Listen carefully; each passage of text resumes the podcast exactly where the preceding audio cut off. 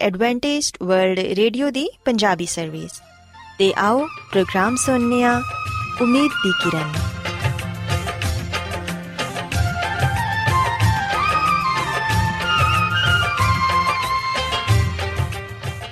ਸਾਥਿਓ, ਮੈਂ ਤੁਹਾਡੀ ਮੇਜ਼ਬਾਨ ਫਰਾਜ਼ ਸਲੀਮ, ਪ੍ਰੋਗਰਾਮ ਉਮੀਦ ਦੀ ਕਿਰਨ ਦੇ ਨਾਲ ਤੁਹਾਡੀ ਖidmat 'ਚ ਹਾਜ਼ਰ ਹਾਂ। ਮੇਰੇ ਵੱਲੋਂ ਪ੍ਰੋਗਰਾਮ ਸੁਣਨ ਵਾਲੇ ਸਾਰੇ ਸਾਥੀਆਂ ਨੂੰ ਮੇਰਾ ਪਿਆਰ ਭਰਾ ਸਲਾਮ, ਕਬੂਲ ਹੋਏ।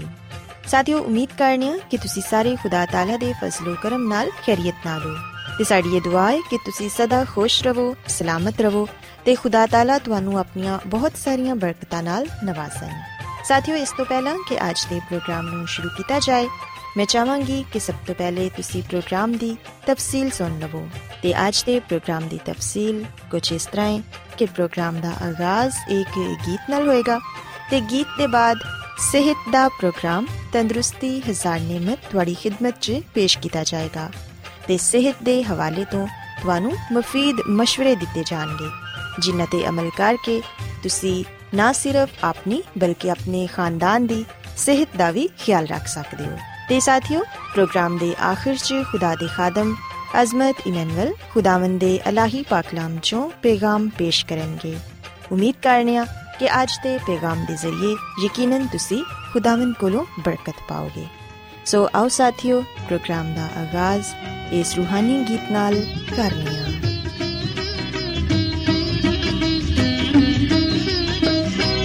ਤੁਸੀਂ ਗਾਓ ਸਨਾ ਗਾਓ ਸਨਾ ਤੁਸੀਂ ਆਪਣੀ ਤੁਸੀਂ ਗਾਓ ਸਨਾ ਗਾਓ ਸਨਾ ਤੁਸੀਂ ਆਪਣੀ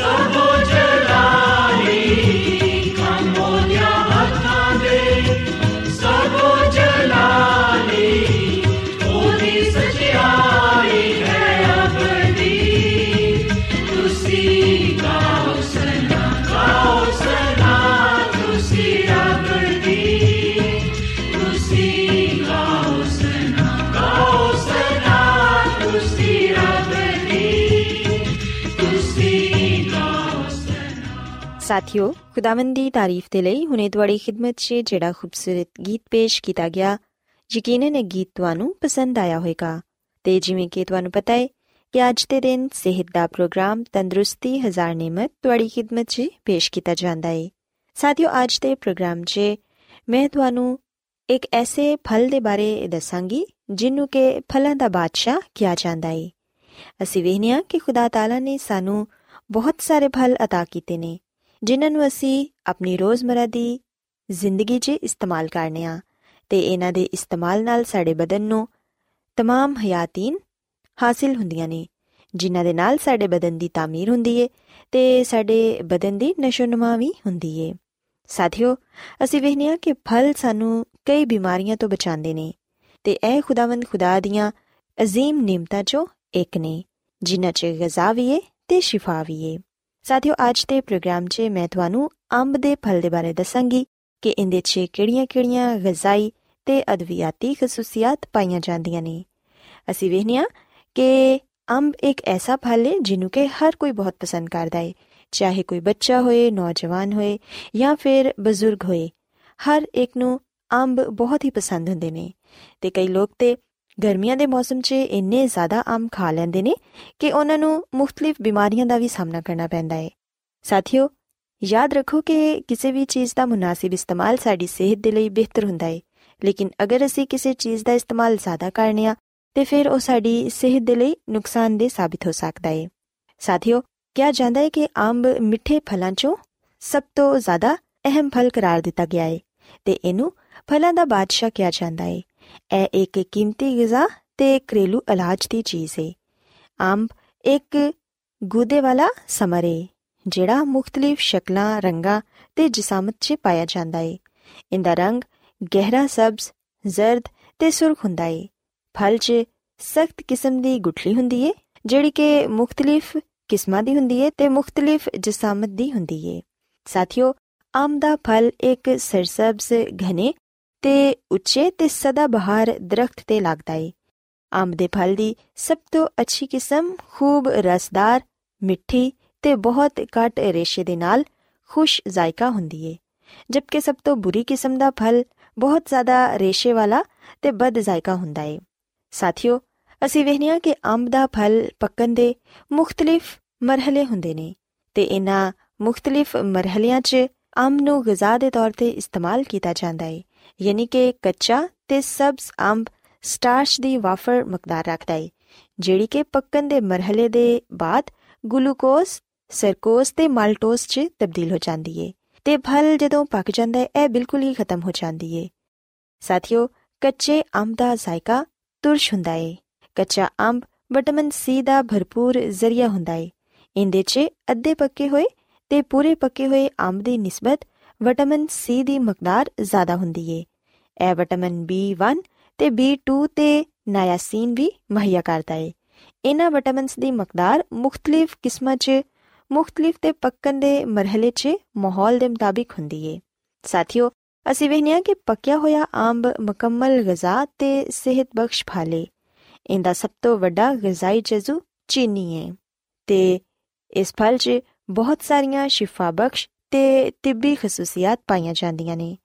ਅੰਬ ਦਾ ਇਸਤੇਮਾਲ ਕਰਨ ਦੇ ਨਾਲ ਇਨਸਾਨ ਦਾ ਵਜ਼ਨ ਵਧਦਾ ਹੈ ਜਿਹੜੇ ਲੋਕ ਕਮਜ਼ੋਰ ਹੁੰਦੇ ਨੇ ਜਾਂ ਜਿਨ੍ਹਾਂ ਦਾ ਵਜ਼ਨ ਆਪਣੀ ਉਮਰ ਦੇ ਲਿਹਾਜ਼ ਨਾਲ ਘੱਟ ਹੁੰਦਾ ਹੈ ਉਹਨਾਂ ਨੂੰ ਚਾਹੀਦਾ ਹੈ ਕਿ ਉਹ ਅੰਬ ਦਾ ਇਸਤੇਮਾਲ ਜ਼ਰੂਰ ਕਰਨ। ਸਾਥੀਓ ਅੰਬ ਦਾ ਫਲ ਜਿਗਰ ਦੀਆਂ ਖਰਾਬੀਆਂ, ਵਜ਼ਨ ਦੀ ਕਮੀ ਤੇ ਦੂਸਰੀਆਂ ਜਿਸਮਾਨੀ ਬਿਮਾਰੀਆਂ ਨੂੰ ਵੀ ਦੂਰ ਕਰਦਾ ਹੈ ਅਸੀਂ ਵੇਖਿਆ ਕਿ ਕਈ ਲੋਕਾਂ ਨੂੰ ਗਰਮੀ 'ਚ ਲੂ ਲੱਗ ਜਾਂਦੀ ਹੈ ਤੇ ਸਾਥੀਓ, ਅੰਬ ਦੇ ਇਸਤੇਮਾਲ ਦੇ ਨਾਲ ਤੁਸੀਂ ਇਸ ਮਰਜ਼ ਤੋਂ ਬਚ ਸਕਦੇ ਹੋ। ਯਾਦ ਰੱਖੋ ਕਿ ਅਧੂਰਾ ਪੱਕਿਆ ਹੋਇਆ ਅੰਬ ਲੂ ਦੇ ਅਸਰਾਂ ਨੂੰ ਖਤਮ ਕਰਦਾ ਹੈ ਇਸ ਤੋਂ ਇਲਾਵਾ ਮੇਦੇ ਤੇ ਆਂਤੜੀਆਂ ਦੀ ਬੇਕਾਇਦਗੀ 'ਚ ਵੀ ਕੱਚੇ ਸਬਜ਼ ਅੰਬ ਬਹੁਤ ਹੀ ਮਫੀਦ ਹੁੰਦੇ ਨੇ। ਸਾਥੀਓ, ਕੱਚਾ ਸਬਜ਼ ਅੰਬ ਵਿਟਾਮਿਨ ਸੀ ਦੀ ਵਾਫਰ ਮਕਦਾਰ ਦੇ ਸਬਬ ਨਾਲ ਖੂਨ ਦੀਆਂ ਬਿਮਾਰੀਆਂ ਦਾ ਵੀ ਬਹੁਤ ਹੀ ਅੱਛਾ ਇਲਾਜ ਹੈ ਇਹ ਖੂਨ ਦੀਆਂ ਨਾਲੀਆਂ 'ਚ ਲਚਕ ਪੈਦਾ ਕਰਦਾ ਹੈ ਤੇ ਖੂਨ ਦੇ ਨਵੇਂ ਖੁਲੀਏ ਬਣਾਉਂਦਾ ਹੈ ਅੱਖਾਂ ਦੀਆਂ ਬਿਮਾਰੀਆਂ 'ਚ ਵੀ ਅੰਬ ਦਾ ਇਸਤੇਮਾਲ ਬਹੁਤ ਹੀ ਫਾਇਦੇਮੰਦ ਹੈ ਜਿਨ੍ਹਾਂ ਲੋਕਾਂ ਨੂੰ ਰਾਤ ਨੂੰ ਨਜ਼ਰ ਨਹੀਂ ਆਂਦਾ ਜਾਂ ਘੱਟ ਰੋਸ਼ਨੀ 'ਚ ਉਹ ਵੇਖ ਨਹੀਂ ਸਕਦੇ, ਉਹਨਾਂ ਮਰੀਜ਼ਾਂ ਨੂੰ ਪੱਕਿਆ ਹੋਇਆ ਅੰਬ ਖਾਣਾ ਚਾਹੀਦਾ ਹੈ ਇਹ ਮਰਜ਼ ਵਿਟਾਮਿਨ ਏ ਦੀ ਕਮੀ ਦੀ ਵਜ੍ਹਾ ਤੋਂ ਹੋ ਜਾਂਦਾ ਹੈ ਸੋ ਸਾਥੀਓ ਚਾਹੀਦਾ ਹੈ ਕਿ ਜਿਨ੍ਹਾਂ ਲੋਕਾਂ ਨੂੰ ਰਾਤ ਨੂੰ ਨਜ਼ਰ ਨਹੀਂ ਆਂਦਾ ਜਾਂ ਜਿਨ੍ਹਾਂ ਨੂੰ ਘੱਟ ਰੋਸ਼ਨੀ 'ਚ ਨਹੀਂ ਨਜ਼ਰ ਆਂਦਾ ਉਹ ਅੰਬ ਦਾ ਇਸਤੇਮਾਲ ਜ਼ਰੂਰ ਕਰਨ। ਇਹ ਮਰਜ਼ ਗਰੀਬ ਵਾਲਿਦੈਨ ਦੇ ਬੱਚਿਆਂ 'ਚ ਗਿਜ਼ਾਇਤ ਦੀ ਕਮੀ ਦੀ ਵਜ੍ਹਾ ਨਾਲ ਪਾਇਆ ਜਾਂਦਾ ਹੈ ਤੇ ਆਮ ਦੇ ਮੌਸਮ 'ਚ ਇਹਦਾ ਖੂਬ ਇਸਤੇਮਾਲ ਕਰਨ ਦੇ ਨਾਲ ਤੁਸੀਂ ਇਸ ਬਿਮਾਰੀ ਤੋਂ ਛੁਟਕਾਰਾ ਪਾ ਸਕਦੇ ਹੋ। ਇਹਦਾ ਇਸਤੇਮਾਲ ਕਈ ਹੋਰ ਅੱਖਾਂ ਦੀਆਂ ਬਿਮਾਰੀਆਂ ਨੂੰ ਵੀ ਦੂਰ ਕਰਦਾ ਹੈ ਤੇ ਸਾਥੀਓ, ਜਿਵੇਂ ਕਿ ਮੈਂ ਤੁਹਾਨੂੰ ਦੱਸਿਆ ਸੀ ਕਿ ਜਿਹੜੇ ਲੋਕ ਵਜ਼ਨ ਦੀ ਕਮੀ ਦਾ ਸ਼ਿਕਾਰ ਹੁੰਦੇ ਨੇ, ਉਹਨਾਂ ਨੂੰ ਚਾਹੀਦਾ ਹੈ ਕਿ ਉਹ ਆਮ ਤੇ ਦੁੱਧ ਦਾ ਇਸਤੇਮਾਲ ਕਰਨ। ਇਸ ਅੰਦਾਜ਼ ਦੇ ਇਲਾਜ ਦੇ ਲਈ ਹਮੇਸ਼ਾ ਖੂਬ ਪੱਕੇ ਹੋਏ ਤੇ ਮਿੱਠੇ ਅੰਬਾਂ ਦਾ ਇੰਤਖਾਬ ਕਰੋ ਤੇ ਉਹਨਾਂ ਨੂੰ ਦੁੱਧ ਦੇ ਨਾਲ ਦਿਨ 'ਚ ਤਿੰਨ ਵਾਰ, ਯਾਨੀ ਕਿ ਸਵੇਰ ਦੁਪਹਿਰ ਤੇ ਸ਼ਾਮ ਇਸਤੇਮਾਲ ਕਰੋ। ਪਹਿਲੇ ਆਮ ਖਾਓ ਤੇ ਉਹਦੇ ਬਾਅਦ ਦੁੱਧ ਪੀ ਲਵੋ ਜਾਂ ਫਿਰ ਤੁਸੀਂ ਮਿਲਕ ਸ਼ੇਕ ਬਣਾ ਕੇ ਵੀ ਪੀ ਸਕਦੇ ਹੋ। ਪਰ ਸਾਥੀਓ, ਯਾਦ ਰੱਖੋ ਕਿ ਆਮ 'ਚ ਖੁਦ ਵਾਫਰ ਮਕਤਾਰ 'ਚ ਸ਼ੱਕਰ ਪਾਈ ਜਾਂਦੀ ਏ। ਇਸ ਲਈ ਦੁੱਧ ਚੀਨੀ ਦੇ ਬਗੈਰ ਪੀਓ। ਅੰਬ 'ਚ ਸ਼ੱਕਰ ਤੇ ਹੁੰਦੀ ਏ, ਲੇਕਿਨ ਪ੍ਰੋਟੀਨ ਦੀ ਕਮੀ ਹੁੰਦੀ ਏ। ਤੇ ਦੂਸਰੀ ਤਰਫ ਦੁੱਧ 'ਚ ਪ੍ਰੋਟੀਨ ਹੁੰਦੀ ਹੈ, ਲੇਕਿਨ ਸ਼ੱਕਰ ਨਹੀਂ ਹੁੰਦੀ। ਇਸ ਤਰ੍ਹਾਂ ਇਹਨਾਂ ਦੋਨਾਂ ਦਾ ਇਮਤਿਆਜ਼ ਇੱਕ ਦੂਸਰੇ ਦੀ ਕਮੀ ਦੂਰ ਕਰ ਦਿੰਦਾ ਏ ਅੰਬ ਤੇ ਦੁੱਧ ਤੇ ਮੁਸ਼ਤਮਿਲ ਇਸ ਗਿਜ਼ਾ ਨੂੰ ਅਗਰ ਤੁਸੀਂ 1 ਮਹੀਨੇ ਤੱਕ ਇਸਤੇਮਾਲ ਕਰੋਗੇ, ਤੇ ਫਿਰ ਤੁਸੀਂ ਯਕੀਨਨ ਇਹ ਮਹਿਸੂਸ ਕਰੋਗੇ ਕਿ ਤੁਹਾਡੀ ਸਿਹਤ ਬਿਹਤਰ ਹੋ ਗਈ ਹੈ ਤੇ ਤੁਹਾਡੇ ਜਿਸਮ 'ਚ ਤਾਕਤ ਆ ਗਈ ਹੈ। ਤੇ ਸਾਥੀਓ, ਇਹਦੇ ਨਾਲ ਨਾਲ ਤੁਹਾਡੇ ਵਜ਼ਨ 'ਚ ਵੀ ਇਜ਼ਾਫਾ ਹੋ ਜਾਏਗਾ। ਆਖਰ 'ਚ ਮੈਂ ਤੁਹਾਨੂੰ ਇਹ ਕਹਿਣਾ ਚਾਹਾਂਗੀ ਕਿ ਕੱਚੇ ਅੰਬਾਂ ਨੂੰ ਕਦੇ ਵੀ ਜ਼ਿਆਦਾ ਇਸਤੇਮਾਲ ਨਾ ਕਰੋ। ਕਿਉਂਕਿ ਇਹਨਾਂ ਦੇ ਜ਼ਿਆਦਾ ਇਸਤੇਮਾਲ ਦੇ ਨਾਲ ਗਲੇ 'ਚ ਖਰਾਸ਼, ਬਦਹਜ਼ਮੀ, ਪੇਚਸ ਤੇ ਪੇਟ ਦੀਆਂ ਬਿਮਾਰੀਆਂ ਲਾਹਕ ਹੋ ਜਾਂਦੀਆਂ ਨੇ। ਕੱਚੇ ਸਬਜ਼ ਅੰਬ ਖਾਣ ਦੇ ਫੌਰਨ ਬਾਅਦ ਪਾਣੀ ਵੀ ਨਾ ਪੀਓ ਕਿਉਂਕਿ ਇਹ ਗਲੇ 'ਚ ਖਰਾਸ਼ ਦਾ ਸਬਬ ਬਣਦੇ ਨੇ। ਸੋ ਯਾਦ ਰੱਖੋ ਕਿ ਅੰਬ ਦਾ ਜ਼ਿਆਦਾ ਇਸਤੇਮਾਲ ਵੀ ਮੁxtਲਿਫ ਬਿਮਾਰੀਆਂ ਨੂੰ ਜਨਮ ਦਿੰਦਾ ਹੈ ਸੋ ਜਿਹੜੇ ਬੱਚੇ ਜ਼ਿਆਦਾ ਅੰਬ ਖਾਂਦੇ ਨੇ ਉਹਨਾਂ ਨੂੰ ਜਿਲਦ ਦੀਆਂ ਬਿਮਾਰੀਆਂ ਵੀ ਲਾਹਕ ਹੋ ਜਾਂਦੀਆਂ ਨੇ। ਸੋ ਇਸ ਲਈ ਸਾਥੀਓ ਹਰ ਚੀਜ਼ ਦਾ ਮੁਨਾਸਿਬ ਇਸਤੇਮਾਲ ਕਰਨਾ ਸਿੱਖੋ। ਜਦੋਂ ਅਸੀਂ ਕਿਸੇ ਵੀ ਚੀਜ਼ ਦਾ ਇਸਤੇਮਾਲ ਜ਼ਿਆਦਾ ਕਰ ਲੈਂਦੇ ਆ ਤੇ ਫਿਰ ਉਹ ਯਕੀਨਨ ਨੁਕਸਾਨ ਦਾ ਬਾਇਸ ਬਣਦੀ ਏ ਇਸ ਲਈ ਸਾਨੂੰ ਇਹ ਚਾਹੀਦਾ ਹੈ ਕਿ ਅੰਬ ਨੂੰ ਵੀ ਅਸੀਂ ਮੁਨਾਸਿਬ ਹੱਦ ਤੱਕ ਇਸਤੇਮਾਲ ਕਰੀਏ, ਕਿਉਂਕਿ ਇਹਦਾ ਜ਼ਿਆਦਾ ਇਸਤੇਮਾਲ ਵੀ ਸਾਡੀ ਸਿਹਤ ਦੇ ਲਈ ਨੁਕਸਾਨਦੇਹ ਸਾਬਿਤ ਹੋ ਸਕਦਾ ਹੈ। ਸੋ ਸਾਥੀਓ, ਮੈਂ ਉਮੀਦ ਕਰਨੀ ਆ ਕਿ ਅੱਜ ਦਾ ਪ੍ਰੋਗਰਾਮ ਤੁਹਾਨੂੰ ਪਸੰਦ ਆਇਆ ਹੋਵੇਗਾ ਤੇ ਤੁਸੀਂ ਇਸ ਗੱਲ ਨੂੰ ਸਿੱਖਿਆ ਹੋਵੇਗਾ ਕਿ ਅੰਬ ਦੇ ਫਲ 'ਚ ਕਿਹੜੀਆਂ-ਕਿਹੜੀਆਂ ਗਜ਼ਾਈ ਤੇ ਅਦਵਿਆਤੀ ਖਸੂਸੀਅਤ ਪਾਈਆਂ ਜਾਂਦੀਆਂ ਨੇ ਸੋ ਮੇਰੀ ਇਹ ਦੁਆ ਹੈ ਕਿ ਖੁਦਾਵੰਦ ਖੁਦਾ ਤੁਹਾਡੇ ਨਾਲ ਹੋਣ ਤੇ ਤੁਹਾਨੂੰ ਸਾਰਿਆਂ ਨੂੰ ਸਿਹਤ ਤੇ ਤੰਦਰੁਸਤੀ عطا ਫਰਮਾਨ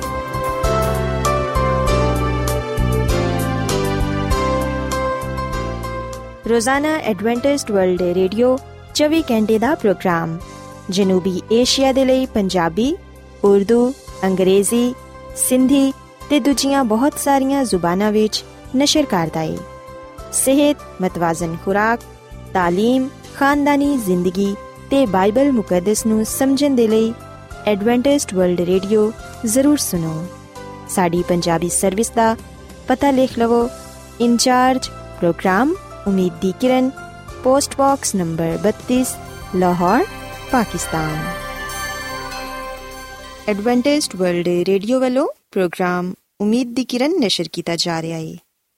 ਹੁਣ ਵੇਲਾ ਹੈ ਕਿ ਅਸੀਂ ਖੁਦਾ ਦੇ ਪਾਕ ਕਲਾਮ ਚੋਂ ਪੈਗਾਮ ਸੁਣੀਏ। ਤੇ ਅੱਜ ਤੁਹਾਡੇ ਲਈ ਪੈਗਾਮ ਖੁਦਾ ਦੇ ਖਾਦਮ ਅਜ਼ਮਤ ਇਮਨੁਅਲ ਪੇਸ਼ ਕਰਨਗੇ। ਤੇ ਆਓ ਆਪਣੇ ਦਿਲਾਂ ਨੂੰ ਤਿਆਰ ਕਰੀਏ ਤੇ ਖੁਦਾ ਦੇ ਕਲਾਮ ਨੂੰ ਸੁਣੀਏ। ਯਿਸੂ ਮਸੀਹ ਦੇ ਅਜ਼ਲੀ ਤੇ ਅਬਦੀ ਨਾਮ ਵਿੱਚ ਸਾਰੇ ਸਾਥੀਆਂ ਨੂੰ ਸਲਾਮ। ਸਾਥਿਓ, ਮੈਂ ਮਸੀਹ ਯਿਸੂ ਵਿੱਚ ਤੁਹਾਡਾ ਖਾਦਮ ਅਜ਼ਮਤ ਇਮਾਨੁਅਲ ਕਲਾਮੇ ਮੁਕੱਦਸ ਦੇ ਨਾਲ ਤੁਹਾਡੀ ਖਿਦਮਤ ਵਿੱਚ ਹਾਜ਼ਰ ਹਾਂ ਤੇ ਮੈਂ ਖੁਦਾਮਦ ਖੁਦਾ ਦਾ ਸ਼ੁਕਰ ਅਦਾ ਕਰਨਾ ਵਾਂ ਕਿ ਅੱਜ ਮੈਂ ਤੁਹਾਨੂੰ ਇੱਕ ਵਾਰ ਫੇਰ ਖੁਦਾਮਦ ਦਾ ਕਲਾਮ ਸੁਣਾ ਸਕਣਾ ਸਾਥੀਓ, ਅੱਜ ਅਸੀਂ ਖੁਦਾਮਦ ਦੇ ਕਲਾਮ ਚੋਂ ਇਸ ਗੱਲ ਨੂੰ ਜਾਣਾਂਗੇ ਕਿ ਪੂਰੀ ਦੁਨੀਆ ਦੇ ਲਈ ਯਿਸੂ ਮਸੀਹ ਕੌਣ ਨੇ। ਸਾਥੀਓ, ਅਗਰ ਅਸੀਂ ਬਾਈਬਲ ਮੁਕੱਦਸ ਦੇ ਨਵੇਂ ਏਧਨਾਮੇ ਵਿੱਚ ਮੱਤੀ ਰਸੂਲ ਦੀ ਮਾਰਫਤ ਲਿਖੀ ਗਈ ਅੰਜੀਲ ਦੇ 16ਵੇਂ ਬਾਬ ਦੀ 13ਵੀਂ ਐਤ ਪੜ੍ਹੀਏ, ਤੇ ਇੱਥੇ ਲਿਖਿਆ ਹੈ ਕਿ ਜਦੋਂ ਯਿਸੂ ਕੈਸਰੀਆ ਫਿਲਪੀ ਦੇ ਇਲਾਕੇ ਵਿੱਚ ਆਇਆ, ਤੇ ਉਹਨੇ ਆਪਣੇ ਸ਼ਾਗਿਰਦਾਂ ਕੋਲੋਂ ਪੁੱਛਿਆ ਕਿ ਲੋਕ ਇਬਨੇ ਆਦਮ ਨੂੰ ਕੀ ਕਹਿੰਦੇ ਨੇ? ਸਾਥੀਓ, ਜਦੋਂ ਅਸੀਂ ਦੁਨੀਆ ਦੀ ਤਾਰੀਖ ਦਾ ਮਤਾਲਾ ਕਰਨੇ ਆ, ਤੇ ਸਾਨੂੰ ਪਤਾ ਚੱਲਦਾ ਹੈ ਕਿ ਦੁਨੀਆ ਦੀ ਤਾਰੀਖ ਵਿੱਚ ਜਿੰਨੇ ਵੀ ਇਨਸਾਨਾਂ ਨੇ ਕੰਮ ਕੀਤਾ ਹੈ,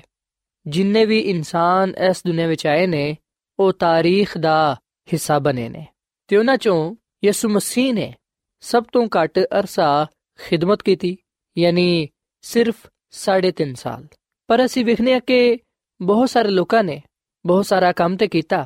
ਪਰ ਯਿਸੂ ਮਸੀਹ ਵਰਗਾ ਅਸਰ ਅੱਜ ਤੱਕ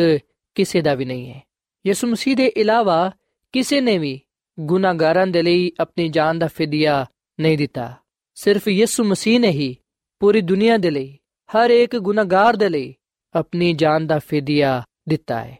ਯਿਸੂ ਮਸੀਹ ਦੇ ਇਲਾਵਾ ਕਿਸੇ ਨੇ ਵੀ ਆ ਗੱਲ ਨਹੀਂ ਕਹੀ ਕਿ ਰਾਹ ਹਕ ਤੇ ਜ਼ਿੰਦਗੀ ਮੈਂ ਵਾਂ ਸਾਥੀਓ ਯਿਸੂ ਮਸੀਹ ਦਾ ਪੈਗਾਮ ਕਿਸੇ ਰੰਗ, ਨਸਲ ਜਾਂ ਕੌਮ ਦੇ ਲਈ ਨਹੀਂ ਸੀ, ਬਲਕਿ ਯਿਸੂ ਮਸੀਹ ਦਾ ਪੈਗਾਮ ਪੂਰੀ ਦੁਨੀਆ ਦੇ ਲਈ, ਦੁਨੀਆ ਦੇ ਹਰ ਇੱਕ ਇਨਸਾਨ ਦੇ ਲਈ ਹੈ। ਖੁਦਾ ਦੀ ਖਾਦਮਾ ਮਿਸਿਸ ਜ਼ੈਲਨ ਜੀ ਵਾਈਟ ਆ ਫਰਮਾਂਦੀ ਹੈ ਕਿ ਸਾਨੂੰ ਬਾਈਬਲ ਮੁਕੱਦਸ ਤੋਂ ਤਲਾਸ਼ ਕਰਨ ਦੀ ਜ਼ਰੂਰਤ ਹੈ, ਕਿਉਂਕਿ ਬਾਈਬਲ ਮੁਕੱਦਸ ਯਿਸੂ ਮਸੀਹ ਦੇ ਮੁਤਲਕ ਸਾਨੂੰ ਦੱਸਦੀ ਹੈ। ਜਦੋਂ ਅਸੀਂ ਬਾਈਬਲ ਮੁਕੱਦਸ ਪੜ੍ਹਨੇ ਆ, ਉਸ ਵੇਲੇ ਸਾਨੂੰ ਪਤਾ ਚੱਲਦਾ ਹੈ ਕਿ ਯਿਸੂ ਮਸੀਹ ਦਾ ਕੋਈ ਸਾਨੀ ਨਹੀਂ ਹੈ। ਯਾਨੀ ਕਿ ਯਿਸੂ ਮਸੀਹ ਵਰਗਾ ਕੋਈ ਨਹੀਂ ਹੈ। ਬਾਈਬਲ ਮੁਕੱਦਸ ਨੂੰ ਪੜ੍ਹਨ ਨਾਲ ਅਸੀਂ ਸਲੀਬ ਤੇ ਮਸਲੂਬ ਹੋਣ ਵਾਲੇ ਯਿਸੂ ਮਸੀਹ ਦੀ ਤਰਫ ਮਾਇਲ ਹੋ ਜਾਣੇ ਆ ਤੇ ਪੂਰੀ ਦੁਨੀਆ ਦੇ ਲੋਕਾਂ ਨੂੰ ਉਹਦੇ ਬਾਰੇ ਦੱਸਨੇ ਆ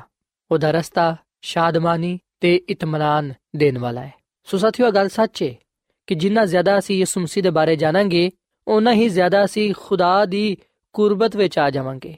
ਸੋ ਅਗਰ ਅਸੀਂ ਚਾਹਨੇ ਆ ਕਿ ਲੋਕਾਂ ਨੂੰ ਅਬਦੀ ਖੁਸ਼ਖਬਰੀ ਦਾ ਪੈਗਾਮ ਦਈਏ ਤੇ ਫਿਰ ਅਸੀਂ ਸਭ ਤੋਂ ਪਹਿਲਾਂ ਯਿਸੂ ਮਸੀਹ ਨੂੰ ਜਾਣੀਏ ਕਿ ਬਾਈਬਲ ਮੁਕੱਦਸ ਉਹਦੇ ਬਾਰੇ ਸਾਨੂੰ ਕੀ ਕੁਝ ਦੱਸਦੀ ਹੈ ਸਾਥੀਓ, ਮਸੀਹਤ ਤਾਰੀਖੀ ਮਜ਼ਹਬ ਹੈ ਜਿਹਦਾ ਮਰਕਜ਼ ਯਿਸੂ ਮਸੀਹ ਹੈ ਯਿਸੂ ਮਸੀਹ ਤਾਰੀਖ ਤੋਂ ਵੱਧ ਕੇ ਨੇ। ਬਾਈਬਲ ਮੁਕੱਦਸ ਵਿੱਚ ਇੰਜ ਦੀਆਂ ਗੱਲਾਂ ਪਾਇਆ ਜਾਂਦੀਆਂ ਨੇ, ਜਿਨ੍ਹਾਂ ਦਾ ਤਵਾਰੀਖ ਵਿੱਚ ਕਿਧਰੇ ਵੀ ਨਾਮੋ ਨਿਸ਼ਾਨ ਨਹੀਂ ਮਿਲਦਾ। ਸਾਥੀਓ, ਦੁਨੀਆ ਦੀ ਤਾਰੀਖ ਸਾਨੂੰ ਨਿਜਾਤ ਨਹੀਂ ਦੇ ਸਕਦੀ ਜਿਸ ਤਰ੍ਹਾਂ ਯਿਸੂ ਮਸੀਹ ਦੀ ਮੌਤ ਸਾਨੂੰ ਨਿਜਾਤ ਦੇ ਸਕਦੀ ਹੈ ਸੋ ਅੱਜ ਵੀ ਬਹੁਤ ਸਾਰੇ ਲੋਕ ਇਸ ਦੁਨੀਆ ਵਿੱਚ ਪਾਏ ਜਾਂਦੇ ਨੇ, ਜਿਹੜੇ ਕਿ ਯਿਸੂ ਮਸੀਹ ਦੇ ਮੁਤਲਕ ਜਾਨਣਾ ਚਾਹੁੰਦੇ ਨੇ ਕਿ ਉਹ ਕੌਣ ਹੈ ਉਹ ਦੁਨੀਆ ਦੇ ਲਈ ਕੀ ਕੁਝ ਹੈ ਸਾਥੀਓ, ਯਿਸੂ ਮਸੀਹ ਨੇ ਆਪਣੇ ਸ਼ਾਗਿਰਦਾਂ ਕੋਲੋਂ ਆ ਪੁੱਛਿਆ ਕਿ ਲੋਕ ਇਬਨ ਆਦਮ ਨੂੰ ਯਾਨੀ ਕਿ ਮੇਰੇ ਬਾਰੇ ਕੀ ਕਹਿੰਦੇ ਨੇ। ਸਾਥੀਓ, ਯਿਸੂ ਮਸੀਹ ਦੀ ਇਬਤਦਾਈ ਮੁਨਾਦੀ ਦੇ ਦੌਰਾਨ ਹੀ ਲੋਕਾਂ ਵਿੱਚ ਯਿਸੂ ਮਸੀਹ ਦੇ ਮੁਤਲਕ ਬਹਿਸੋ ਤਕਰਾਰ ਸ਼ੁਰੂ ਹੋ ਗਈ ਸੀ। ਤੇ ਆ ਕਿੰਨੀ ਹੀ ਦਿਲਚਸਪ ਗੱਲ ਹੈ ਕਿ ਅੱਜ ਵੀ ਆਹੀ ਬਹਿਸੋ ਤਕਰਾਰ ਜਾਰੀ ਹੈ ਲੋਕ ਯਿਸੂ ਮਸੀਹ ਦੇ ਬਾਰੇ ਮੁxtਲਿਫ ਖਿਆਲਾਤ ਰੱਖਦੇ ਨੇ। ਯਿਸੂ ਮਸੀਹ ਦੀ ਜ਼ਮੀਨੀ ਖਿਦਮਤ ਦੇ ਦੌਰਾਨ ਵੀ ਲੋਕ ਯਿਸੂ ਮਸੀਹ ਦੇ ਬਾਰੇ ਮੁxtਲਿਫ ਗੱਲਾਂ ਕਹਿੰਦੇ ਸਨ। ਯਿਸੂ ਮਸੀਹ ਦੇ ਬਾਰੇ ਮੁxtਲਿਫ ਸੋਚਦੇ ਸਨ। ਮਤੀ ਦੀ ਅੰਜੀਲ ਦੇ 13ਵੇਂ ਬਾਬ ਦੀ 54 ਤੇ 55 ਆਇਤ ਵਿੱਚ ਲਿਖਿਆ ਹੈ ਕਿ ਇਹਦੇ ਵਿੱਚ ਆ ਹਕਮਤ ਤੇ ਮੌਜਜ਼ੇ ਕਿੱਥੋਂ ਆ ਗਏ? ਕੀ ਆ ਤਰਕਾਨ ਦਾ ਬੇਟਾ ਨਹੀਂ? ਕੀ ਇਹਦੀ ਮਾਂ ਦਾ ਨਾਮ ਮਰੀਮ ਤੇ ਦੇ ਭਰਾ ਦਾ ਨਾਮ ਯਾਕੂਬ, ਯੂਸਫ ਤੇ ਸ਼ਮਾਉਨ ਤੇ ਯਹੂਦਾ ਨਹੀਂ? ਸਾਥੀਓ, ਜਿਸ ਤਰ੍ਹਾਂ ਉਸ ਵਕਤ ਦੇ ਲੋਕਾਂ ਨੇ ਯਿਸੂ ਮਸੀਹ ਨੂੰ ਜਾਣਨ ਦੀ, ਉਹਨੂੰ ਪਹਿਚਾਨਣ ਦੀ ਕੋਸ਼ਿਸ਼ ਕੀਤੀ, ਅੱਜ ਵੀ ਲੋਕ ਉਹਨੂੰ ਜਾਣਨ ਦੀ ਤੇ ਸਮਝਣ ਦੀ ਕੋਸ਼ਿਸ਼ ਕਰਦੇ ਨੇ। ਯਿਸੂ ਮਸੀਹ ਦੇ ਗਾਉਂ ਦੇ ਲੋਕਾਂ ਨੇ ਆ ਸਵਾਲ ਉਠਾਇਆ, ਜਿਹੜਾ ਕਿ ਉਹਦੀ ਮੁਨਾਦੀ ਦੇ ਦੌਰਾਨ ਬਾਰ-ਬਾਰ ਦੁਹਰਾਇਆ ਗਿਆ। ਮਤੀ ਦੀ ਅੰਜੀਲ ਦੇ 13ਵੇਂ ਬਾਬ ਦੀ 54 ਆਇਤ ਜਿਵੇਂ ਕਿ ਅਸਾਂ ਪੜ੍ਹੀ ਅਸੀਂ ਵੇਖਨੇ ਕਿ ਜਦੋਂ ਯਿਸੂ ਮਸੀਹ ਆਪਣੀ ਮੌਤ ਤੋਂ 6 ਮਹੀਨੇ ਪਹਿਲਾਂ ਆਪਣੇ ਸ਼ਾਗਿਰਦਾਂ ਦੇ ਨਾਲ ਕੈਸਰੀਆ ਫਿਲਪੀ ਦੇ ਇਲਾਕੇ ਤੋਂ ਗੁਜ਼ਰਾਂਦੇ ਸਨ, ਤੇ ਉਸ ਵੇਲੇ ਉਹਨੇ ਆ ਮناسب ਜਾਣਿਆ ਕਿ ਉਹ ਉਹਨਾਂ ਕੋਲੋਂ ਇੱਕ ਅਹਿਮ ਸਵਾਲ ਪੁੱਛੇ ਤੇ ਉਹਨਾਂ ਕੋਲੋਂ ਆ ਜਾਣੇ ਕਿ ਲੋਕ ਉਹਦੇ ਬਾਰੇ ਕੀ ਕਹਿੰਦੇ ਨੇ। ਯਿਸੂ ਮਸੀਹ ਨੇ ਆਪਣੇ ਸ਼ਾਗਿਰਦਾਂ ਨੂੰ ਪੁੱਛਿਆ ਕਿ ਲੋਕ ਇਬਨੇ ਆਦਮ ਨੂੰ ਕੀ ਕਹਿੰਦੇ ਨੇ। ਸ਼ਾਗਿਰਦਾਂ ਨੇ ਜਵਾਬ ਦਿੱਤਾ, ਅਗਰ ਅਸੀਂ ਮਤੀ ਦੀ ਅੰਜੀਲ ਦੇ 16ਵੇਂ ਬਾਬ ਦੀ 14ਵੀਂ ਅਧ ਪੜ੍ਹੀਏ ਤੇ ਇਥੇ ਲਿਖਿਆ ਹੈ ਉਹਨਾਂ ਨੇ ਕਿਹਾ, ਕਈ ਲੋਕ ਤੈਨੂੰ ਯਹੋਨਾ ਬਪਤਿਸਮਾ ਦੇਣ ਵਾਲਾ ਕਹਿੰਦੇ ਨੇ, ਕਈ ਲੋਕ ਤੈਨੂੰ ਏਲੀਆ ਤੇ ਕਈ ਲੋਕ ਤੈਨੂੰ ਯਰਮੀਆ ਜਾਂ ਨਬੀਆਂ ਚੋਂ ਕੋਈ ਹੋਰ ਸਮਝਦੇ ਨੇ। ਸਾਥੀਓ, ਅਸੀਂ ਬਾਈਬਲ ਮੁਕੱਦਸ ਵਿੱਚ ਆ ਗੱਲ ਪੜ੍ਹਨੇ ਆ ਕਿ ਸ਼ਾਗਿਰਦਾਂ ਨੇ ਯਿਸੂ ਮਸੀਹ ਨੂੰ ਕਿਹਾ ਕਿ ਲੋਕ ਤੇਰੇ ਬਾਰੇ ਮੁxtਲਿਫ ਖਿਆਲਾਤ ਰੱਖਦੇ ਨੇ, ਕਈ ਲੋਕ ਸੋਚਦੇ ਨੇ ਕਿ ਤੂੰ ਯਹੋਨਾ ਬਪਤਿਸਮਾ ਦੇਣ ਵਾਲਾ ਹੈ ਜਾਂ ਫਿਰ ਏਲੀਆ ਜਾਂ ਫਿਰ ਯਰਮੀਆ ਜਾਂ ਫਿਰ ਕੋਈ ਹੋਰ ਨਬੀ। ਸਾਥੀਓ, ਅਸੀਂ ਵੇਖਨੇ ਕਿ ਅੱਜ ਵੀ ਬਹੁਤ ਸਾਰੇ ਲੋਕ ਯਿਸੂ ਮਸੀਹ ਦੇ ਬਾਰੇ ਆ ਗੱਲ ਕਹਿੰਦੇ ਨੇ ਕਿ ਉਹ ਇੱਕ ਮਹਿਜ਼ ਆਮ ਇਨਸਾਨ ਸੀ, ਅੱਛਾ ਇਨਸਾਨ ਸੀ। ਇਹ ਤੋਂ ਵੱਧ ਕੇ ਉਹ ਹੋਰ ਕੁਝ ਨਹੀਂ ਸੀ। ਤੇ ਬਹੁਤ ਸਾਰੇ ਐਸੇ ਵੀ ਲੋਕ ਨੇ ਜਿਹੜੇ ਕਿ ਸਿਰਫ ਉਹਨੂੰ ਨਬੀ ਤੱਕ ਮਹਦੂਦ ਰੱਖਦੇ ਨੇ, ਸਿਰਫ ਨਬੀ ਜਾਣਦੇ ਨੇ। ਉਹ ਕਹਿੰਦੇ ਨੇ ਕਿ ਯਿਸੂ ਮਸੀਹ ਨਬੀ ਹੈ ਔਰ ਇਹ ਤੋਂ ਵੱਧ ਕੇ ਕੁਝ ਨਹੀਂ ਹੈ ਪਰ ਸਾਥੀਓ, ਅਸੀਂ ਵੇਖਨੇ ਕਿ ਯਿਸੂ ਮਸੀਹ ਨੇ ਸ਼ਾਗਿਰਦਾਂ ਕੋਲੋਂ ਪੁੱਛਿਆ ਕਿ ਤੁਸੀਂ ਮੈਨੂੰ ਕੀ ਕਹਿੰਦੇ ਹੋ? ਮਤੀ ਦੀ ਅੰਜੀਲ ਦੇ 16ਵੇਂ ਬਾਬ ਦੀ 16ਵੀਂ ਅਧ ਵਿੱਚ ਲਿਖਿਆ ਹੈ ਕਿ ਸ਼ਮਾਉਨ ਪਤਰਸ ਨੇ ਜਵਾਬ ਵਿੱਚ ਕਿਹਾ ਕਿ ਤੂੰ ਜ਼ਿੰਦਾ ਖੁਦਾ ਦਾ ਬੇਟਾ, ਮਸੀਹ ਹੈ। ਸਾਥੀਓ ਆ ਅਲਫਾਜ਼ ਜਿਹੜੇ ਸ਼ਮਾਉਨ ਪਤਰਸ ਨੇ ਕਹੇ ਆ ਉਹਦੇ ਦਿਲ ਤੋਂ ਨਿਕਲੇ ਸਨ। ਉਹਨੇ ਸੱਚੀ ਗਵਾਹੀ ਦਿੱਤੀ। ਉਹਨੇ ਯਿਸੂ ਮਸੀਹ ਨੂੰ ਜਾਣਿਆ, ਪਹਿਚਾਨੀਆਂ ਤੇ ਇਸ ਗੱਲ ਦਾ ਇਕਰਾਰ ਕੀਤਾ ਕਿ ਯਿਸੂ ਖੁਦਾ ਦਾ ਬੇਟਾ, ਮਸੀਹ ਹੈ। ਤੇ ਯਿਸੂ ਮਸੀਹ ਨੇ ਵੀ ਸ਼ਮੌਨ ਪਤਰਸ ਨੂੰ ਜਵਾਬ ਵਿੱਚ ਕਿਹਾ ਕਿ ਤੂੰ ਮੁਬਾਰਕ ਹੈ, ਕਿਉਂਕਿ ਆ ਗੱਲ ਗੋਸ਼ਤ ਤੇ ਖੂਨ ਨੇ ਨਹੀਂ, ਬਲਕਿ ਮੇਰੇ ਬਾਪ ਨੇ ਜਿਹੜਾ ਆਸਮਾਨ ਤੇ ਵੇ, ਤੇਰੇ ਤੇ ਜ਼ਾਹਿਰ ਕੀਤੀ ਹੈ ਸਾਥੀਓ, ਖੁਦਾ ਬਾਪ ਨੇ ਔਰ ਫਿਰ ਸ਼ਾਗਿਰਦਾਂ ਨੇ, ਫਰਿਸ਼ਤਿਆਂ ਨੇ ਇਸ ਗੱਲ ਦੀ ਗਵਾਹੀ ਦਿੱਤੀ ਹੈ ਖੁਦਾ ਦਾ ਕਲਾਮ ਸਾਨੂੰ ਆ ਗੱਲ ਦੱਸਦਾ ਹੈ ਕਿ ਯਿਸੂ ਖੁਦਾ ਦਾ ਬੇਟਾ ਮਸੀਹ ਹੈ ਉਹੀ ਦੁਨੀਆ ਦਾ ਨਜਾਤ ਦੇਹਿੰਦਾ ਹੈ। ਅਸੀਂ ਵਿਖਨੇ ਕਿ ਜਦੋਂ ਯਿਸੂ ਮਸੀਹ ਪਕੜਵਾਏ ਗਏ, ਤੇ ਉਸ ਰਾਤ ਸਰਦਾਰ ਕਾਹਨ ਨੇ ਬਰਾਹ ਰਾਸਤ ਯਿਸੂ ਮਸੀਹ ਕੋਲੋਂ ਸਵਾਲ ਕੀਤਾ ਤੇ ਉਹਦੇ ਕੋਲੋਂ ਹਲਫੀਆ ਬਿਆਨ ਲਿਆ। ਉਹਨੂੰ ਕਸਮ ਦਿੱਤੀ। ਉਹ ਯਿਸੂ ਮਸੀਹ ਨੂੰ ਕਹਿਣ ਲੱਗਾ, ਅਗਰ ਅਸੀਂ ਮਤੀ ਦੀ ਅੰਜੀਲ ਦੇ 26 ਬਾਬ ਦੀ 63 ਤੇ 64 ਆਇਤ ਪੜ੍ਹੀਏ, ਤੇ ਇਥੇ ਲਿਖਿਆ ਕਿ ਸਰਦਾਰ ਕਾਹਨ ਨੇ ਉਹਨੂੰ ਕਿਹਾ ਕਿ ਮੈਂ ਤੈਨੂੰ ਜ਼ਿੰਦਾ ਖੁਦਾ ਦੀ ਕਸਮ ਦੇਣਾ ਵਾ, ਕਿ ਅਗਰ ਤੂੰ ਖੁਦਾ ਦਾ ਬੇਟਾ ਮਸੀਹ ਹੈ, ਤੇ ਸਾਨੂੰ ਦੱਸ ਦੇ। ਯਿਸੂ ਮਸੀਹ ਨੇ ਉਹਨੂੰ ਕਿਹਾ ਕਿ ਤੂੰ ਖੁਦ ਕਹਿ ਦਿੱਤਾ ਹੈ। ਸਾਥੀਓ, ਇਹ ਤੋਂ ਬਾਅਦ ਅਸੀਂ ਵੇਖਣਾ ਕਿ ਗਵਰਨਰ ਪਿਲਾਤੂਸ ਨੇ ਵੀ ਆਪਣੇ ਤੌਰ ਨਾਲ ਤਫਸ਼ੀਸ਼ ਕੀਤੀ ਤੇ ਉਹਦੇ ਕੋਲੋਂ ਪੁੱਛਿਆ ਕਿ ਕੀ ਤੂੰ ਯਹੂਦੀਆਂ ਦਾ ਬਾਦਸ਼ਾਹ ਹੈ? ਯਿਸੂ ਮਸੀਹ ਨੇ ਜਵਾਬ ਦਿੱਤਾ ਕਿ ਤੂੰ ਖੁਦ ਕਹਿ ਦਿੱਤਾ ਹੈ। ਸੋ ਅਸੀਂ ਵੇਖਣਾ ਕਿ ਆ ਅਲਫਾਜ਼ ਇਸ ਗੱਲ ਦਾ ਸਬੂਤ ਨੇ ਕਿ ਯਿਸੂ ਮਸੀਹ ਖੁਦਾ ਦਾ ਬੇਟਾ ਮਸੀਹ ਹੈ ਉਹੀ ਦੁਨੀਆ ਦਾ ਨਿਜਾਤ ਦੇਹਿੰਦਾ ਹੈ। ਉਹਨੂੰ ਹੀ ਕਬੂਲ ਕਰਨ ਨਾਲ ਗੁਨਾਹਾਂ ਤੋਂ ਨਿਜਾਤ ਤੇ ਹਮੇਸ਼ਾ ਦੀ ਜ਼ਿੰਦਗੀ ਮਿਲਦੀ ਹੈ ਸਾਥੀਓ, ਮਤੀ ਦੀ ਅੰਜੀਲ ਦੇ 26 ਬਾਬ ਦੀ 64 ਆਇਤ ਵਿੱਚ ਅਸੀਂ ਇਸ ਗੱਲ ਨੂੰ ਪੜ੍ਹਨੇ ਆ ਕਿ ਯਿਸੂ ਮਸੀਹ ਨੇ ਸਰਦਾਰ ਕਾਹਨ ਦੇ ਮਹਿਲ ਵਿੱਚ ਆ ਗੱਲ ਕਹੀ ਕਿ ਤੁਸੀਂ ਇਬਨੇ ਆਦਮ ਨੂੰ ਕਾਦਰੇ ਮੁਤਲਕ ਦੇ ਸੱਜੇ ਹੱਥ ਦੀ ਤਰਫ ਬੈਠੇ ਹੋਏ ਵੇਖੋਗੇ ਤੇ ਆਸਮਾਨ ਤੋਂ ਬਦਲਾਂ ਤੇ ਆਂਦੇ ਵੇਖੋਗੇ। ਸੋ ਸਾਥੀਓ, ਖੁਦਾਵੰਦ ਦੇ ਕਲਾਮ ਚੋਂ ਸਾਨੂੰ ਪਤਾ ਚੱਲਦਾ ਹੈ ਕਿ ਯਿਸੂ ਮਸੀਹ ਇਨਸਾਨੀ ਰੂਪ ਵਿੱਚ ਖੁਦਾ ਦਾ ਬੇਟਾ ਸੀ। ਇਸ ਲਈ ਉਹਨੇ ਆਦਾਵਾ ਦਿੱਤੀ ਕਿ ਐ ਮਿਹਨਤ ਉਠਾਉਣ ਵਾਲਿਓ ਤੇ ਬੋਝ ਦੇ ਦਬੇ ਹੋਏ ਲੋਕੋ ਸਾਰੇ ਮੇਰੇ ਕੋਲ ਆਓ, ਮੈਂ ਤੁਹਾਨੂੰ ਆਰਾਮ ਦਵਾਂਗਾ। ਸਾਥੀਓ, ਸ਼ਾਇਦ ਇਨਸਾਨੀ ਅਕਲ ਅਲਾਹੀ ਰਾਜ਼ ਨੂੰ ਸਮਝ ਨਹੀਂ ਸਕਦੀ। ਇਨਸਾਨੀ ਅਕਲ ਜਿਹੜੀ ਕਿ ਮਹਦੂਦ ਹੈ ਉਹ ਲਾ ਮਹਦੂਦ ਖੁਦਾ ਨੂੰ ਸਮਝ ਨਹੀਂ ਸਕਦੀ। ਪਰ ਅਸੀਂ ਇਹਨੇ ਕਿ ਖੁਦਾਵੰਦ ਦਾ ਕਲਾਮ ਸਾਨੂੰ ਆ ਗੱਲ ਦੱਸਦਾ ਹੈ ਕਿ ਯਿਸੂ ਮਸੀਹ ਦੁਨੀਆ ਦਾ ਖਾਲਕ ਤੇ ਮਾਲਿਕ ਤੇ ਨਜਾਤ ਦੇਹਿੰਦਾ ਹੈ। ਅਸੀਂ ਅਮਾਲ ਦੀ ਕਿਤਾਬ ਦੇ 4 ਬਾਬ ਦੀ 12ਵੀਂ ਅਧ ਵਿੱਚ ਆ ਗੱਲ ਪੜ੍ਹਨੇ ਆ ਕਿ ਕਿਸੇ ਦੂਜੇ ਦੇ ਵਸਿਲੇ ਤੋਂ ਨਜਾਤ ਨਹੀਂ ਹੈ। ਕਿਉਂਕਿ ਆਸਮਾਨ ਦੇ ਥੱਲੇ ਲੋਕਾਂ ਨੂੰ ਕੋਈ ਦੂਜਾ ਨਾਮ ਬਖਸ਼ਾ ਨਹੀਂ ਗਿਆ ਜਿਹਦੇ ਵਸਿਲੇ ਤੋਂ ਅਸੀਂ ਨਜਾਤ ਪਾ ਸਕੀਏ ਸੋ ਸਾਥੀਓ ਪੂਰੀ ਦੁਨੀਆ ਦੇ ਲਈ ਯਿਸੂ ਮਸੀਹ ਨਜਾਤ ਦੇਹਿੰਦਾ ਹੈ ਜਿਹੜਾ ਕੋਈ ਵੀ ਉਹਦੇ ਤੇ ਈਮਾਨ ਲਿਆਏਗਾ ਉਹ ਹਲਾਕ ਨਹੀਂ ਹੋਏਗਾ ਬਲਕਿ ਉਹ ਹਮੇਸ਼ਾ ਦੀ ਜ਼ਿੰਦਗੀ ਪਾਏਗਾ ਕਿ ਅੱਜ ਅਸੀਂ ਯਿਸੂ ਮਸੀਹ ਨੂੰ ਆਪਣਾ ਸ਼ਖਸੀ ਨਜਾਤ ਦੇਹਿੰਦਾ تسلیم ਕਰਨੇ ਆ ਕਿ ਅਸੀਂ ਇਸ ਗੱਲ ਨੂੰ ਕਬੂਲ ਕਰਨੇ ਆ ਕਿ ਉਹ ਸਾਡੇ ਲਈ ਇਸ ਦੁਨੀਆਂ ਵਿੱਚ ਆਇਆ, ਉਹਨੇ ਸਾਡੇ ਗੁਨਾਹਾਂ ਦੇ ਬਦਲੇ ਆਪਣੀ ਜਾਨ ਦਾ ਫਿਦਿਆ ਦਿੱਤਾ ਤਾਂ ਕਿ ਅਸੀਂ ਨਜਾਤ ਹਾਸਲ ਕਰ ਸਕੀਏ। ਸਾਥੀਓ, ਯਿਸੂ ਮਸੀਹ ਦੁਨੀਆ ਦਾ ਨਜਾਤ ਦੇਹਿੰਦਾ ਹੈ। ਉਹਦੇ ਇਲਾਵਾ ਕੋਈ ਹੋਰ ਸਾਨੂੰ ਨਜਾਤ ਨਹੀਂ ਦੇ ਸਕਦਾ, ਸਾਡੇ ਗੁਨਾਹਾਂ ਨੂੰ ਮਾਫ ਨਹੀਂ ਕਰ ਸਕਦਾ, ਸਾਨੂੰ ਨਵੀਂ ਜ਼ਿੰਦਗੀ ਨਹੀਂ ਦੇ ਸਕਦਾ। ਸਿਰਫ ਯਿਸੂ ਮਸੀਹ ਹੀ ਜਿਹੜੇ ਕਿ ਦੁਨੀਆ ਦੇ ਨਜਾਤ ਦੇਹਿੰਦਾ ਨੇ, ਉਹ ਨਾ ਸਿਰਫ ਸਾਡੇ ਗੁਨਾਹਾਂ ਨੂੰ ਮਾਫ ਕਰ ਸਕਦੇ ਨੇ, ਬਲਕਿ ਉਹ ਸਾਨੂੰ ਹਮੇਸ਼ਾ ਦੀ ਜ਼ਿੰਦਗੀ ਵੀ ਦੇ ਸਕਦੇ ਨੇ ਸੋ ਅਗਰ ਅਸੀਂ ਆਪਣੇ ਗੁਨਾਹਾਂ ਦਾ ਇਕਰਾਰ ਕਰਾਂਗੇ ਆਪਣੇ ਗੁਨਾਹਾਂ ਨੂੰ ਤਰਕ ਕਰਾਂਗੇ ਤੇ ਫਿਰ ਯਿਸੂ ਮਸੀਹ ਸਾਨੂੰ ਪਾਕ ਸਾਫ਼ ਕਰਨਗੇ ਸਾਡੇ ਗੁਨਾਹਾਂ ਨੂੰ ਬਖਸ਼ ਦੇਣਗੇ ਤੇ ਸਾਨੂੰ ਹਮੇਸ਼ਾ ਦੀ ਜ਼ਿੰਦਗੀ عطا ਫਰਮਾਣਗੇ ਤਾਂ ਕਿ ਅਸੀਂ ਆਪਣੇ ਆਪ ਨੂੰ ਉਹਦੇ ਜਲਾਲ ਦੇ ਲਈ ਇਸਤੇਮਾਲ ਕਰ ਸਕੀਏ ਸਾਥੀਓ ਬਾਈਬਲ ਮੁਕੱਦਸ ਵਿੱਚ ਲਿਖਿਆ ਹੈ ਕਿ ਅਗਰ ਅਸੀਂ ਆਪਣੇ ਗੁਨਾਹਾਂ ਦਾ ਇਕਰਾਰ ਕਰੀਏ ਤੇ ਫਿਰ ਉਹ ਸਾਡੇ ਗੁਨਾਹਾਂ ਨੂੰ ਮਾਫ ਕਰਨ ਤੇ ਸਾਨੂੰ ਸਾਰੀ ਨਾਰਾਜ਼ਗੀ ਤੋਂ ਪਾਕ ਕਰਨ ਵਿੱਚ ਸੱਚਾ ਤੇ ਆਦਿਲ ਹੈ ਸੋ ਅੱਜ ਮੈਂ ਤੁਹਾਡੇ ਅੱਗੇ ਆ ਅਪੀਲ ਕਰਨਾ ਵਾ ਕਿ ਤੁਸੀਂ ਬਾਈਬਲ ਮੁਕੱਦਸ ਨੂੰ ਜ਼ਰੂਰ ਪੜੋ ਬਾਈਬਲ ਮੁਕੱਦਸ ਦਾ ਮਤਾਲਾ ਕਰੋ, ਖੁਦਾ ਦੇ ਕਲਾਮ ਨੂੰ ਸੁਨਿਆ ਕਰੋ, ਤਾਂ ਕਿ ਤੁਸੀਂ ਖੁਦਾਵੰਦ ਯਿਸੂ ਮਸੀਹ ਦੇ ਬਾਰੇ ਜ਼ਿਆਦਾ ਤੋਂ ਜ਼ਿਆਦਾ ਜਾਣ ਸਕੋ। ਕਿਉਂਕਿ ਯਿਸੂ ਮਸੀਹ ਦੁਨੀਆ ਦਾ ਨਜਾਤ ਦੇਹਿੰਦਾ ਹੈ,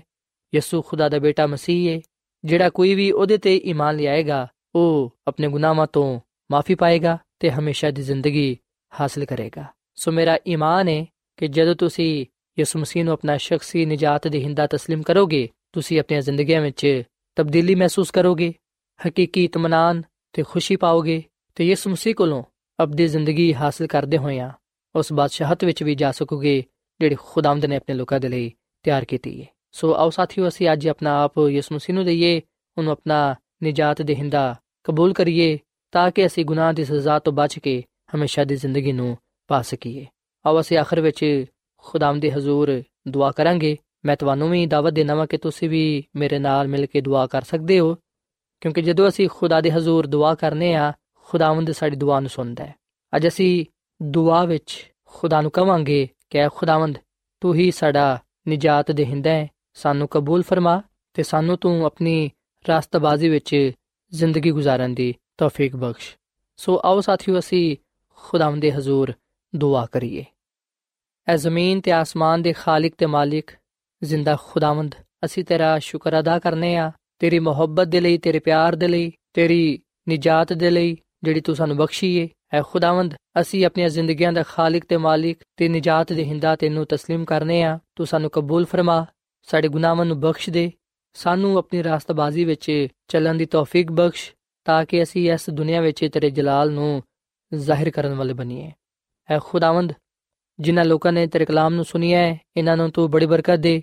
ਅੱਜ ਅਸਾਂ ਤੇਰੇ ਕਲਾਮ ਚੋਂ ਇਸ ਗੱਲ ਨੂੰ ਜਾਣੀਏ ਕਿ ਯਿਸੂ ਮਸੀਹ ਦੁਨੀਆ ਦਾ ਨਿਜਾਤ ਦੇਹਿੰਦਾ ਹੈ। ਜਿਹੜਾ ਕੋਈ ਵੀ ਉਹਨੂੰ ਕਬੂਲ ਕਰੇਗਾ, ਜਿਹੜਾ ਕੋਈ ਵੀ ਉਹਦੇ ਤੇ ਈਮਾਨ ਲਿਆਏਗਾ, ਉਹ ਹਲਾਕ ਨਹੀਂ ਹੋਏਗਾ। ਉਹ ਗੁਨਾਹ ਦੀ ਸਜ਼ਾ ਨਹੀਂ ਪਾਏਗਾ, ਬਲਕਿ ਉਹ ਹਮੇਸ਼ਾ ਦੀ ਜ਼ਿੰਦਗੀ ਹਾਸਲ ਕਰੇਗਾ। ਐ ਖੁਦਾਵੰਦ, ਇਹਨਾਂ ਸਾਰੇ ਲੋਕਾਂ ਨੂੰ ਤੂੰ ਬੜੀ ਬਰਕਤ ਦੇ ਤੇ ਫਜ਼ਲ ਬਖਸ਼ ਕੇ ਅਸੀਂ ਯਿਸੂ ਮਸੀਹ ਤੇ ਈਮਾਨ ਰੱਖਦੇ ਹੋਇਆਂ ਆਪਣੀਆਂ ਜ਼ਿੰਦਗੀਆਂ ਨੂੰ ਗੁਜ਼ਾਰ ਸਕੀਏ। ਤੇਰੀ ਮੁਹੱਬਤ ਦੇ ਲਈ ਤੇ ਐਸੇ ਨਜਾਤ ਦੇ ਲਈ ਜਿਹੜੀ ਯਿਸੂ ਮਸੀਹ ਦੇ ਵਸੀਲੇ ਨਾਲ ਸਾਨੂੰ ਬਖਸ਼ੀ ਗਈ ਏ, ਉਹਦੇ ਲਈ ਅਸੀਂ ਤੇਰਾ ਸ਼ੁਕਰ ਅਦਾ ਕਰਨੇ ਆ।